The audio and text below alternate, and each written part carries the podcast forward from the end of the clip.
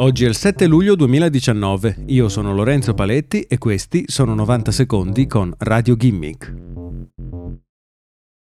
Bitcoin è la criptovaluta di maggiore successo.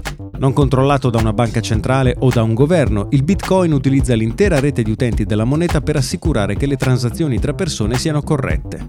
La validazione di una transazione è registrata all'interno di un registro digitale nel quale sono salvate tutte le transazioni mai eseguite sulla rete. Scrivere una riga su questo registro richiede però la risoluzione di un quit di cifratura da parte di un computer e questa operazione può richiedere molta potenza di calcolo e quindi molta energia. I membri della rete Bitcoin che si prendono l'onere di registrare le transazioni sul registro sono invogliati a farlo dal fatto che ogni transazione correttamente registrata viene premiata con della valuta. Questo processo è chiamato minare Bitcoin.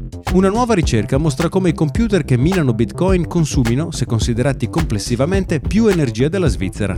L'Università di Cambridge ha presentato una piattaforma online che permette di calcolare un indice che illustra quanta energia sta venendo spesa per mantenere in funzione il sistema Bitcoin. Il consumo energetico per validare le transazioni è in continua e rapida crescita ed è arrivato anche a duplicare nel giro di sei mesi. Non è semplice però calcolare gli impatti sull'ambiente della valuta, visto che è difficile risalire alla fonte utilizzata per generare questa elettricità.